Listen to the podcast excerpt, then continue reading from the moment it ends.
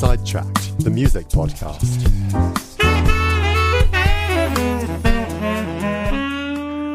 Hi and welcome to the Sidetrack Music Podcast. I am Jules Zanari Collard, and with me on the panel we have Zephyr Charles Moss. Hello, Zephyr. Hi, Jules. How are you? All right. I'm good, thanks. And we also have Zach Taylor Schindler. How are you, Zach? Hello. I'm good, thank you. All right. Great. You heard Zach's silky smooth voice on the intro, as well as a silky smooth saxophone skills. Oh, yeah, we should say. So Zach is a saxophone and keyboard player. I mean, music extravaganza of a musician. Oh, well, thank you. That was not English. Yeah. But there we go. Music extraordinaire. Exactly. That's what I was looking for. And yeah. Zephyr here is a drummer, as well as part-time bass and guitar player. And I play keys, and that's about it. So there we go. Anyway. The French horns. And the French horn, we can't forget that. And the French horn, exactly. Yeah. Okay, so let's get straight into it.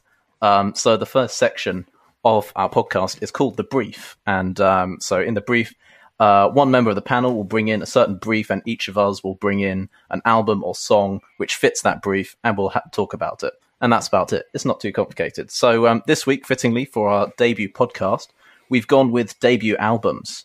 So each one of us has brought in a debut album. And so I'll go to you, Zephyr, first. What album have you brought in? So I've brought the first, it's kind of an album. It's the EP from Vulfpeck, the first EP that they released in 2011. It's called Mit Peck. And it's got, what is it? It's like 6 or 7 songs, I think. It's got 6 songs. Yeah, they're all pretty great. Cool fact about these songs, which I'm excited to say, is that every single one of them, except for It Gets Funkier, is a name of a movie that came out in 2011. It's crazy. Ooh. Oh, no, that is cool. Fun, yeah. Cars 2, I particularly like, because it's Cars and TOO, which is great. So, okay. Yeah, and another, my favourite song probably from this album is It Gets Funkier, because... that this is like they do this in multiple albums. It Gets Funkier is like a thing that they've I think they've done 4 so far. 4's my favorite, but the first one is, it's great. So I think we'll do a little show of that now. Sure, yeah. Here's a clip of It Gets Funkier.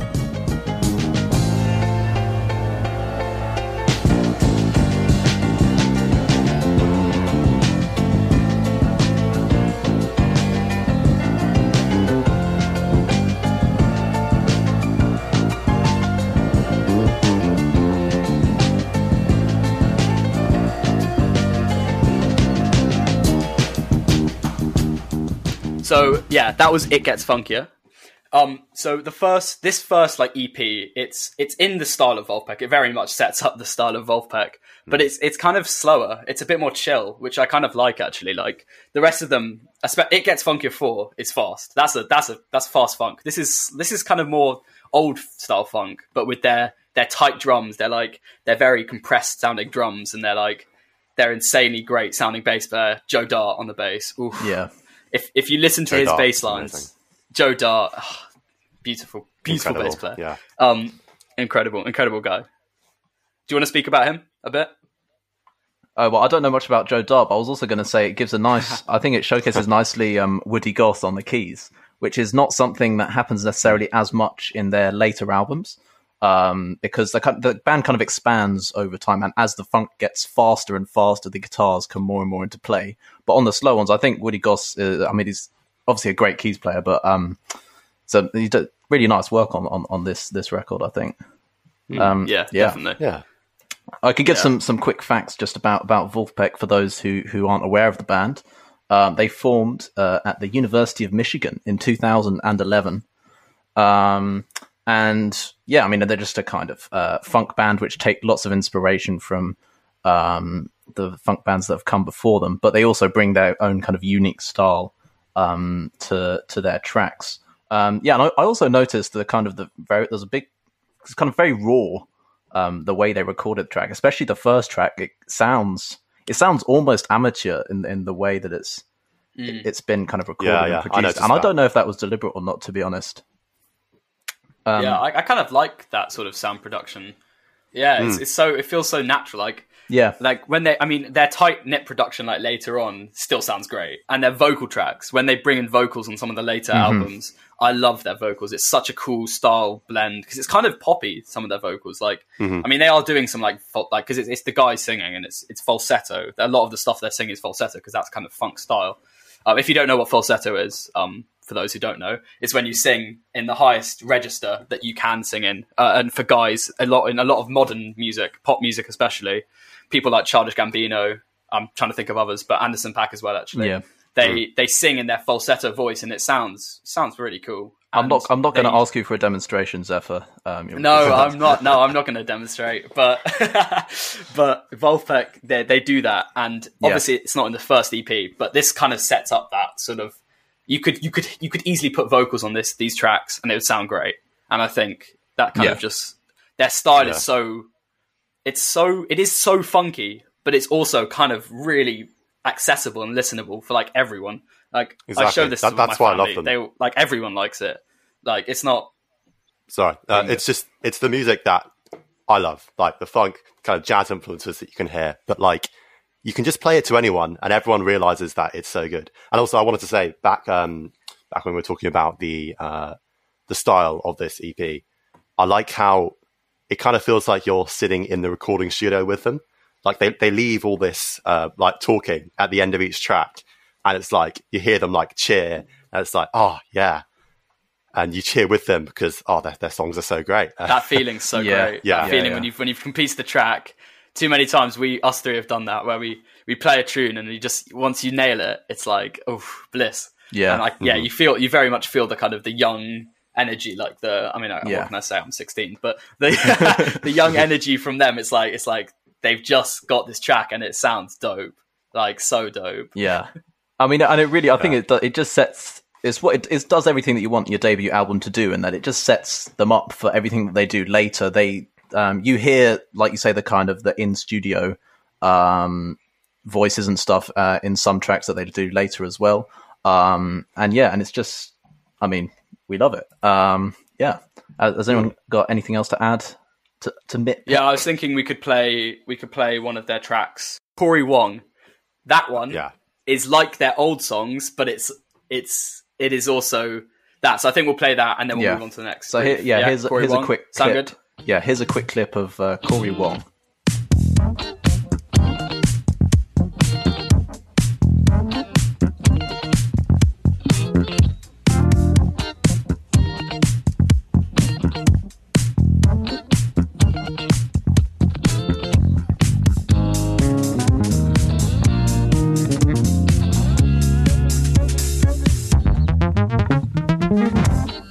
Right, so that was Cory Wong by Vulfpeck. And Cory Wong is like his own guitarist. He does lots of his own stuff and he's got a great band. So if you haven't heard any of his stuff, he does a lot of instrumental funk like Vulfpeck. I've heard he's actually also doing a world tour, so he will be coming to England, I think in November I saw. So look out for that. Yeah. Okay. I have to book some tickets. Yeah. I mean, Vulfpeck and Cory Wong and all the stuff that they do is just pure head bopping potential. I think that's the category I put it into. My ultimate neck extension is achieved. Anyway, so moving smoothly on, Zach, what have you brought to the brief today? Well, I have brought Anderson .Paak's his debut album. Venice, and I'd like to talk a bit about that because I just think it just sets up all of his style, his brilliant grooves, his great harmony, and just everything we all love about Anderson .Paak. And I wanted to do this because I feel like a lot of people are discovering him recently because of his recent hit with Bruno Mars. If people didn't know him before, they definitely know him now. And so I wanted to dive into his history a bit, which is really interesting, actually. Found out some crazy stuff, which I'll say now, actually. So he worked on a weed farm in Santa Barbara for a bit, and then got fired and was homeless for God knows how long. What kind of fired? Sorry. No, don't worry. We joke. Anyway. Yeah. No, he was actually homeless. We joke here. We joke for a while. We joke. God. Yeah. Well, Anderson .Paak, if you're listening, we're joking. Don't worry. Yeah. So he was homeless for a while, then was taken in, and like full rags to riches story. Like, I mean, just it's really inspirational, actually. The success he's had coming from that. Yeah. Yeah, so I'd like to play a couple tracks. The first one being The City. I live around here. Let me show you how to walk it, stop the traffic, then too late to get you right for action, but good brain. They get you all the answers. They get you all the cash and fashion. Just pat your lashes and tell me where you wanna go. But I don't really think that it can get much better. The city I love, city I love, city I love. You're telling me you're gonna break free. So that was The City from Anderson .Paak's Venice, his debut album. And I thought I'd just give a bit of context to the album. So as Zach said, in 2011, he was jobless and homeless, and actually a dad as well. So pretty tough time. But he kind of worked his way up through kind of making his music, worked on a bunch of collaboration projects, and well, eventually, and then he made this album Venice. But a year later, he played a huge part in Dr. Dre's Compton, which was his real kind of breakthrough as a musician. And then that's led to the really successful albums of Malibu, Oxnard, and Ventura more recently. Anyway, but so back to Venice. Zach, you wanted to do some deep analysis. Yeah, I wanted to go a bit into the harmony, a bit into the groove. Oh, yes. I'm a bit of a music nerd, for those of you who don't know me. Yeah, so you music nerds out there, you got some representation in the podcast, so great. So, the groove. Now, Zephyr, the drummer, might want to pitch in here a bit. I just... It's so solid because you got Anderson .Paak and he's drumming, but he's also singing, which is why he's so locked in with what he's saying, because he's doing all the important groove bits, and this is why I love this music, because you got first off you got the clapping, which is slightly swung quavers, which just gives a little lilting feeling to it, like dun dun dun dun dun dun. And then you got the kick drum, which is sounding on every beat, but like it's got some extra ones before it. You'd have to listen back to it for this to make some sense in the context. But I'm going to actually go to the piano and go through some of the chords.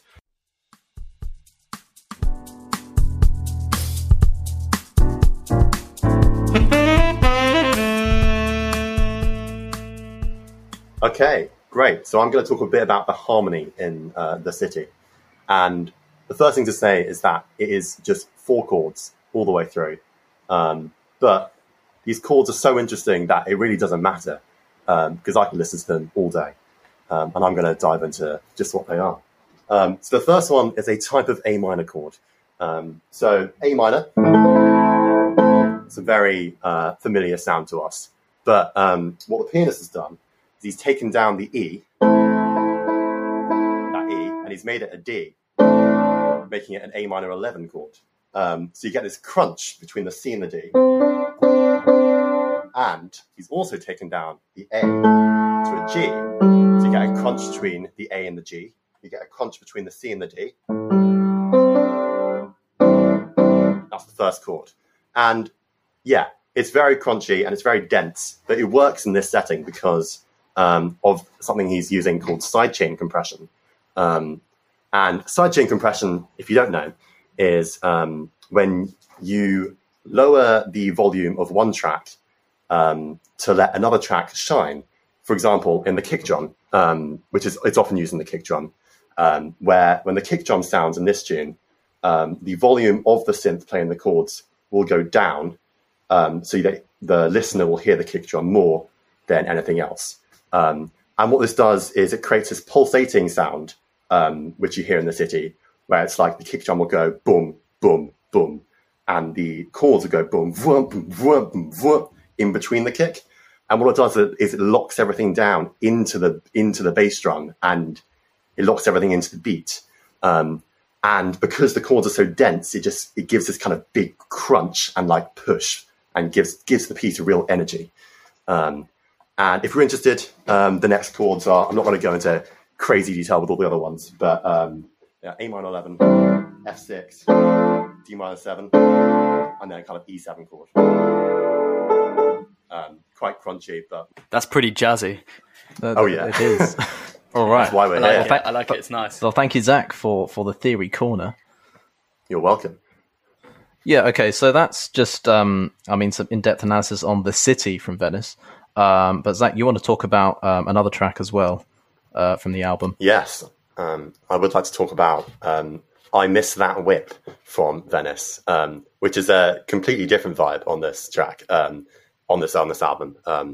But I think it also just showcases Anderson .Paak's beautiful voice. He has a great time feel, but just his tone and it's very different. So I'd like to play that right now, actually. Real quick, it's too late to make amends. We can never be friends. I'll miss a warm bed. I miss that whip. Damn, that whip. I miss that whip. That whip, that whip, that whip, that whip, that whip. I miss that whip. Look, she used to school me from. So that was I Miss That Whip from the same album, Venice, Anderson .Paak. I just thought actually that track there's a theme kind of throughout the album. It's very kind of beach and tropical summer vibes. I mean, you can see it on the album cover, but it kind of reflects. And I think, I don't know exactly what his childhood was like, but I know that he grew up in California. So I guess it kind of it's kind of what you want in a debut album, and how it, reflects his roots and his childhood. Anyway, Zach, what else have you got for us? No, I love it when albums have cohesiveness like that, and it's like a common theme. And actually, with the beach thing, there's a track. I think it's like something under 30 seconds. The first track, which is just waves. It's just the sound of waves. Yeah, and he uses that as a sample in a couple of them. And it's just really cool. I like it when that happens in albums. Anyway, I Miss That Whip. So the first thing that you notice about this is it's very slow. But it's not really a ballad. I've actually looked it up for those of you who are interested, and it's 94 beats per minute. So it's got this really solid, laid-back time feel, and there's so much space just to hear Anderson .Paak's raspy voice, but not raspy in a bad way, obviously. It's how did you describe it, Zephyr? Grainy. I saw a vocal coach talking about how he kind of controls his voice. So he can actually sing these really smooth legato lines. And I don't know if he does it in this song, because we didn't get to play the whole thing, but we heard that there's moments of this raspiness where he's pushing his voice to sound like he's straining. Because when you get to the higher notes, for guys' voices especially, it goes very raspy. And he does that in the notes in a quiet way, because usually it's when you're singing loud and you're really having to push, so that's why it's going to that tone. Yeah. But he does that naturally. He controls that. He's a very talented singer. He's got lots of control. It's not at all a mistake that it sounds like that. It is completely purposeful, and it's great. Yeah, exactly. So about his I was going to say something about the guitar. The guitarist in this also has just a great time feel, and you hear moments where he's kind of using the guitar as a percussion instrument. He'll be gliding his fingers over the fingerboard and be tapping the body, which is really necessary in this because there's no drums. On top of that, just him together. I think it's he's called Kelsey Gonzalez. Him with Anderson .Paak, they have this beautiful intro to this piece, and when the chorus comes in, it feels so good with the bass and drums finally there to thicken out that texture at the bottom. So it's a great song. I'd go give it a listen if you haven't already. Yeah, definitely. Go listen to the whole album. Yeah, and the whole album. Yeah. It manages to be both kind of a throwback and kind of innovative at the same time. which is kind of, I don't know, Anderson .Paak's style. It's kind of fusing, kind of, he's got these kind of jazz and funk influences with, I mean, hip hop stuff as well. But also always bring in something new to what he does. And yeah, we admire him for that. So now we'll move on to the album that I brought in. So I've gone completely different. It's about 30 years older than the other two albums that we got. So I've gone for the Dire Straits self-titled debut album. And I mean, I must say when I kind of set this brief, I had this album in mind because I mean, I just really, I find it's kind of all that you want in a kind of concept album, in that it has this kind of consistent style. It's really well paced. So it kind of, it sets the tone early. Actually, also, I will play the first track, Down to the Waterline, and you'll hear, so kind of, there's the first 50 seconds of this track, and indeed the whole album, is just some kind of noodling from Mark Knopfler, the lead guitarist, with some kind of drum crashes kind of mixed in the background. It's really kind of strange. And then it kind of breaks into the groove, and suddenly you're like, oh wow, okay, this is going somewhere, and it's a really, really strong groove to start off the album, which is exactly what you want. So I mean, here's a clip of that.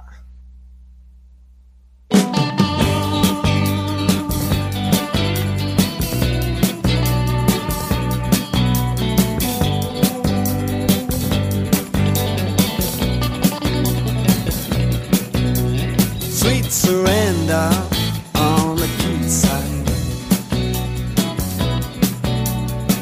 You remember we used to run and hide in the shadow of the cargoes. I take you one time, we're counting all the numbers down to the waterline. So that was Down to the Waterline, the first track in the Dire Straits debut album. And I mean, it just really sets the tone for not only the whole album, but kind of just what they're trying to do. So I found that kind of the whole tone when you're listening to the album that you notice is it's just kind of quality musicianship. There's no frills. It's four guys in a band executing simple ideas well and kind of effectively. But then that is elevated by Mark Knopfler's amazing, just simply like unbelievable lead guitar. And you can hear it pretty much every single song. You've got the bass, you've got the drums, you've got the rhythm guitar on a nice kind of solid groove, nothing too special. But then Mark Knopfler is always into kind of coming in there with these little licks just between phrases, and it's really amazing. Yeah, Zephyr. What? Yeah, I may have mentioned that guitar solo at the end of that song is... I was not expecting it when I was listening to it, because I haven't really listened to this album, but I listened to it, of course, for this, and it was great, and I was surprised by the, because the song is great, the beginning bit, it's quite a solid song, and then the guitar solo just kind of hits you at the end. It's like, yeah, that's great, that's lovely, that's some really good guitar playing. Not that I can play guitar very well, but I can appreciate a great guitar solo. Yeah, I mean, yeah, this whole album is just a showcase, really. I mean, not to discredit the other band members who do a really, really good job in making it so kind of cohesive, and they're very tight, but it really showcases just some unbelievable guitar playing from Mark Knopfler. And in kind of as a whole album, I think there aren't many albums that showcase kind of a single guitar player and his solo playing in that way. And you can really hear, because he plucks with his fingers instead of using a pick when he plays, which gives you that kind of unique sound, that you can hear really in all his solos. And they've just got a really kind of clear idea of what they're trying to do throughout the whole album. And also, I thought I'd say something about the lyrics. Mark Knopfler is also, as well as a great guitarist, he also wrote all the lyrics for the album.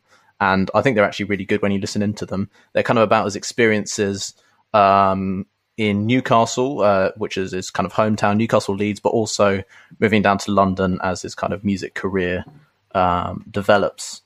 And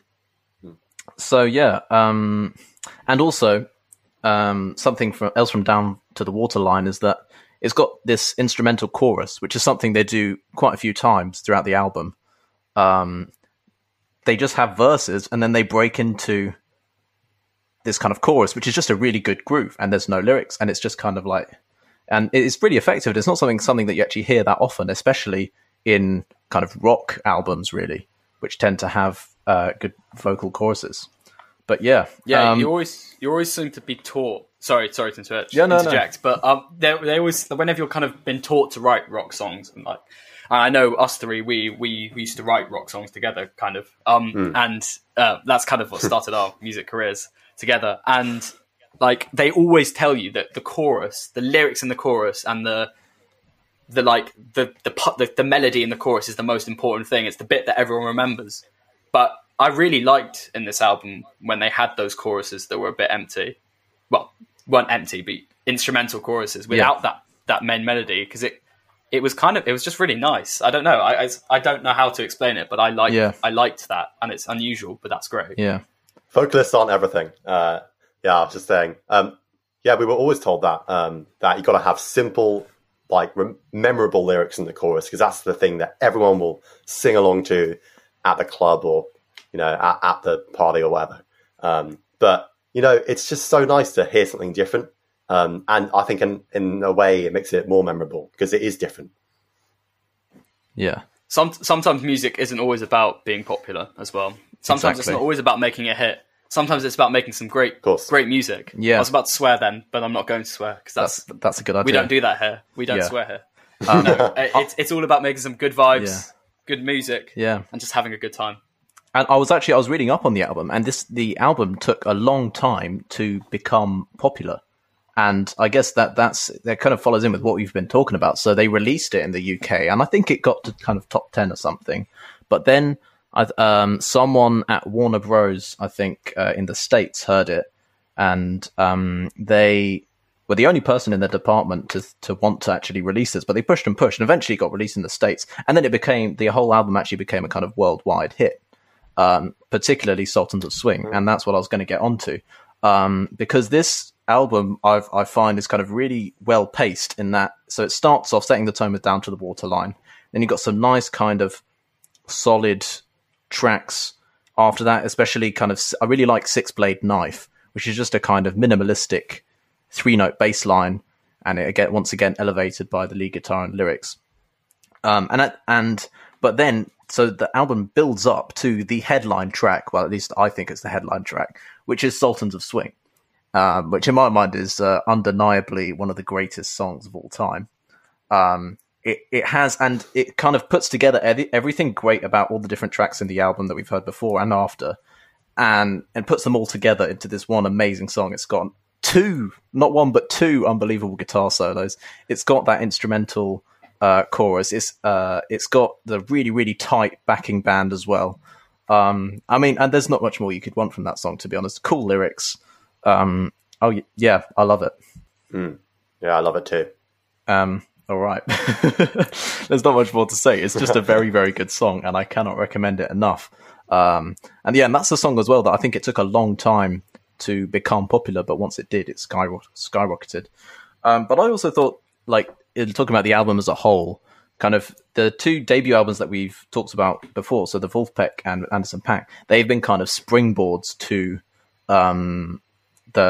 those artists' kind of success later, kind of setting the tone early, and kind of the artists would maintain a relatively similar style, but just kind of developing from that. I think Dire Straits, after this album, they actually go very different. I mean, for starters, as a band, it changes a lot. They I think towards the end, they have a completely different lineup, pretty much, except for Mark Knopfler, because he fell out, because it's actually his brother who plays rhythm guitar on this album, and they fell out pretty soon afterwards. I don't know, sibling feuds. There you go. But they kind of, after this album, personally, I don't think they release a better one. They had actually better numbers kind of afterwards, and because they became a kind of really A-list band of the 80s. But personally, I don't think it gets much better than this for them, with hindsight.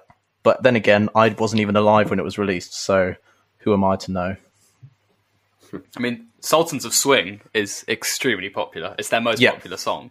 It is. So, like, it's from their debut album, and it's also their most popular song. So I'm not going to say one-hit wonder, because that's not true. They've had other good songs, but sort of in terms of one album wonder, maybe you could say. Because I think the rest of the tracks in this album get forgotten, and you listen to Down to the Waterline and it's almost like a kind of just slightly less extravagant version of Sultans of Swing. I remember the first time I heard it, I was like, well, this is practically the same song. You listen to the structure, it's very similar. The kind of the instrumental chorus, they're very similar songs, but Sultans of Swing is just so good that the other tracks kind of get left behind. And I think that they are also equally noteworthy because of just, I'm really a stickler for kind of proper concept albums which have a consistent style and they're really kind of trying to put something across. And I think this one definitely fits that bill. All right. So I think that brings our conversation to a natural close. So that's the end of part one. And in part two, we will be talking about, in our artist spotlight for the episode, we'll be talking about Tom Misch. So stay tuned for that.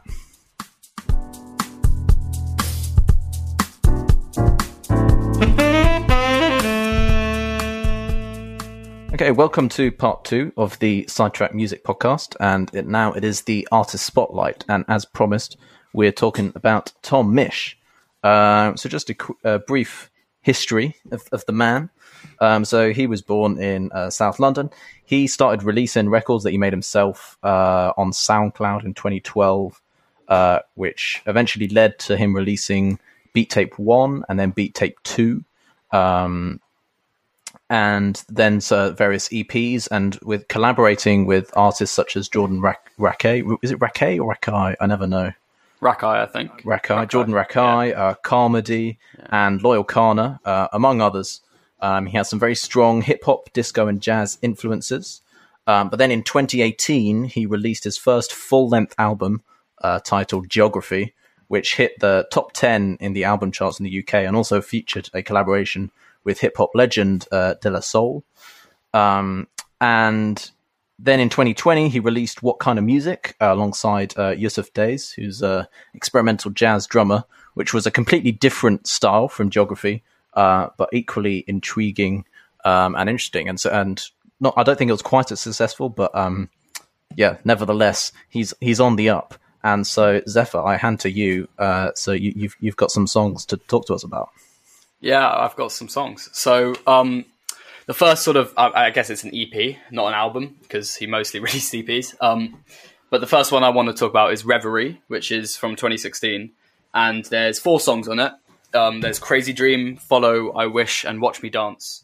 They're all great, actually. I mean, Follow, I don't know so well, but Crazy Dream with Loyal Karner is great. I mean, a common theme through Tom Misch's music is a switch up. He always does switch ups.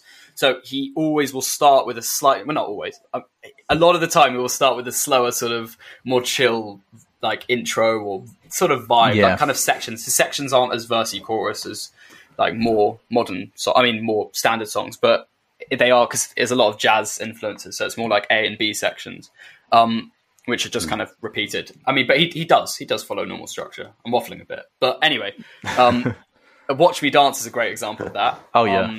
And yeah, one of Jules's, he showed me this one, and it's got this lovely kind of orchestral intro, but then the groove comes in, and I think we'll play the bit where the groove comes in because that's just, it's insane. It's great. Yeah. So here's that, Watch Me Dance.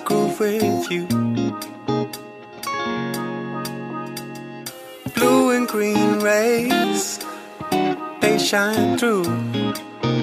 Hey. Feel the energy, you don't have to try. You can see it in our bodies, you can see it in our eyes. Watch me dance with this memory, just as real, just as heavenly. Watch so that was Watch Me Dance from the Reverie EP by Tom Misch. And I should point out as well, you may hear, if you listen to a lot of his songs, there's a lot of violin, which is actually quite a bit of a unique trait.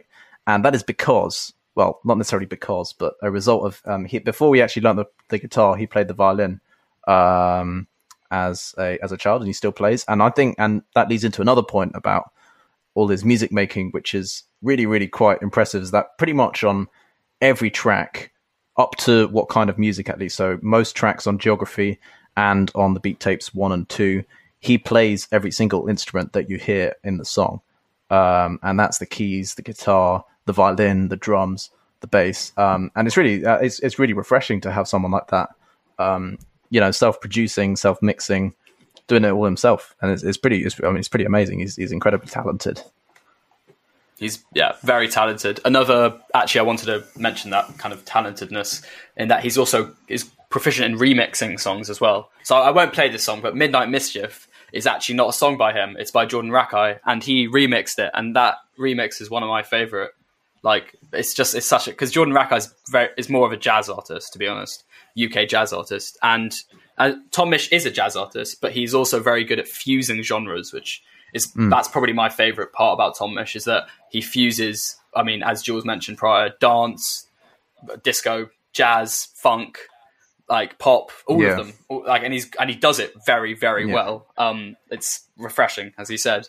So yeah, I'm going to go on to the album that, not Beat Tapes 1 and 2, but his first album, Geography, which is what first got me into Tom Misch, when I heard It Runs Through Me, which is the kind of staple track with De La Soul, who are a great hip hop group from America, I think. And if you haven't listened to De La Soul, go listen to them, because that's history, that you have to listen to them. Anyway, It Runs Through Me is a great track. It's kind of, it infuses this kind of Latin groove, but then it's also got a kind of dancey feel, and then it kind of breaks down for the De La Soul section. Yeah. I mean, it's a very simple song, actually. It's not, the sections kind of, there's not much change in what happens, and the bass line is brilliant as well. Yeah. I had to learn that one because it's so good. Yeah, it's great. So we'll play that now.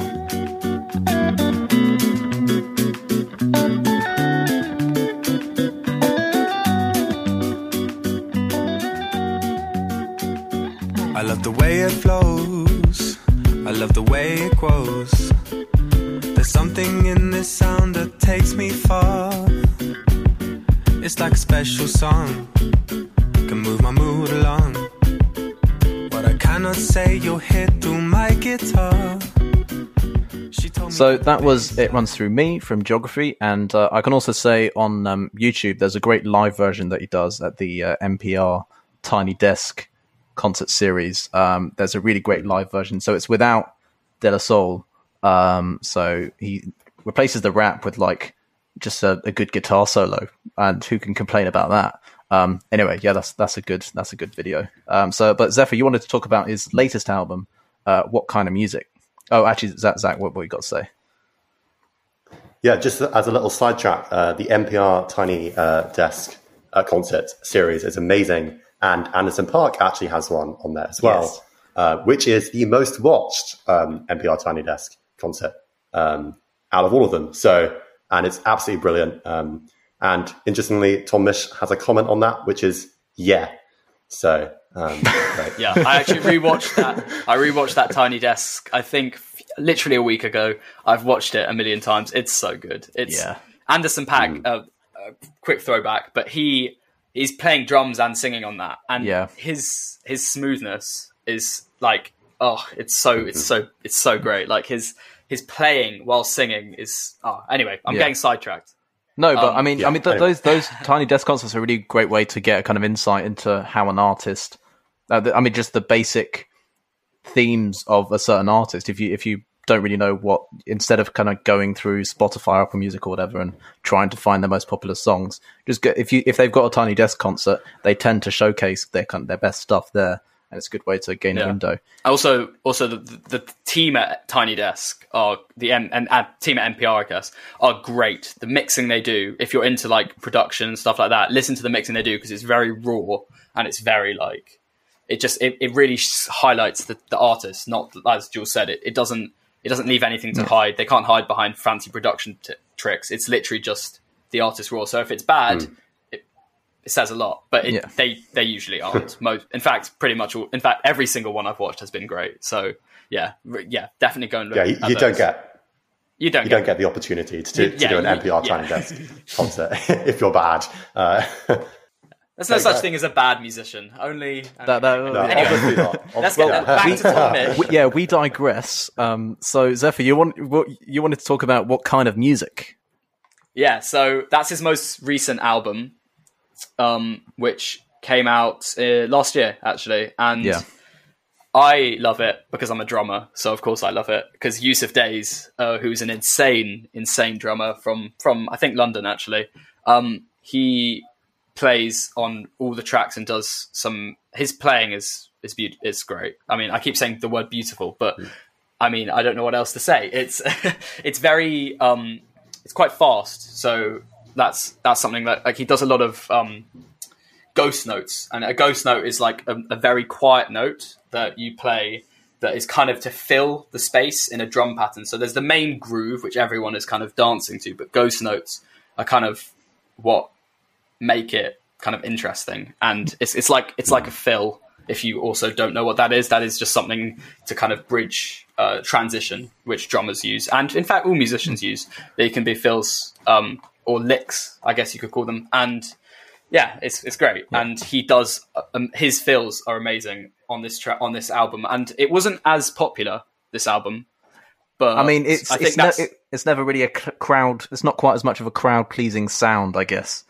Yeah, it's a bit avant-garde.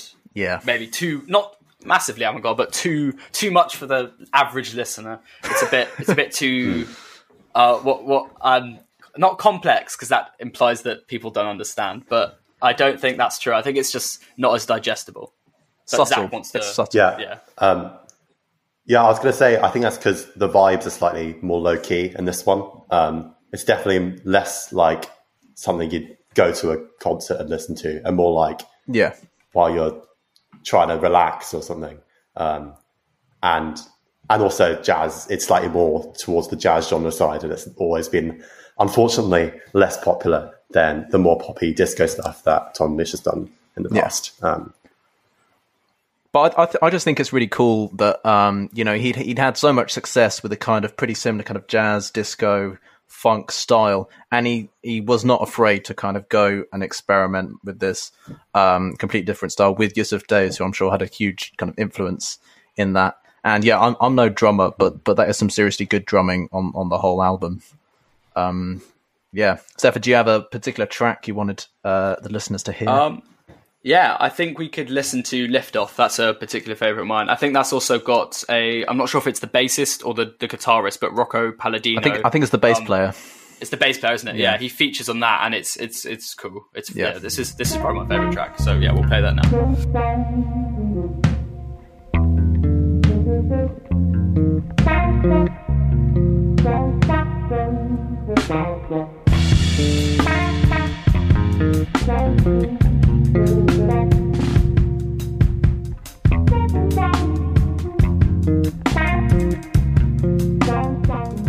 Okay, yeah, so that was Lift Off by Tom Misch and Yussef Dayes, and featuring Rocco Palladino on the bass, which you can hear at in the intro and, well, throughout the song. But the thing with this album is that there's a lot of slow builds, and I think that maybe is why people don't get as attached, because in the day of technology and day of quick fire media, everyone loses their attention span, and I think that is very adamant amongst our generation, and people are not as patient. Patient's the word. Don't give it time. But that's okay. I think that's just how it is, and music like this will slip under because of the patience dipping. But I think nowadays, if we can maybe as a final point note from me, before I pass on to Zach, is that if we can maybe all give things a chance before we cast it off as boring or uninteresting, that would make musicians really shine. Some musicians, because people like slow builds. It's fun when you're playing it. It's more fun to play than to listen. But it's not just musicians. Exactly. Yeah. But it isn't just musicians. If you give this music a chance and you listen to it, and you're not just thinking, oh, it's background music, or oh, it's boring. You'll get something out of it as well as a listener. And I find with a lot of these tracks, the more I listen to them, the more I love them. And it's something really magical when you find something where you're like, oh, at first I thought this was boring, but actually, whoa, There's so much depth to this. And like, it just makes you want to listen to more and more of this stuff. Yeah, it's really cool. So go and listen to this entire album. Yeah. I mean, yeah, What Kind of Music was definitely an album that I had to listen to multiple times before I fully kind of appreciated kind of how good it was. At first, I was kind of like, it was kind of very surprising because I was used to Geography and I was expecting, I was like, okay, so when does the funk start? But then once I got over that, yeah, you really kind of get into how good and creative it actually is. Right, so that's probably a wrap for the first Sidetrack Music podcast. We've talked about Vulfpeck with Mit Peck. We've talked about Anderson .Paak with Venice. Talked about Dire Straits with their own Dire Straits debut album. And then we've talked about Tom Misch in our Artist Spotlight for the week. Yeah, so please do get in touch. There's our email in the show description. With any brief ideas, artist spotlight suggestions, or just any thoughts on the show, please do give a rating or a review if you can. And we'll be back next week. So thank you for listening. Hope you enjoyed, guys. Yeah, thank you. Sidetracked, the music podcast.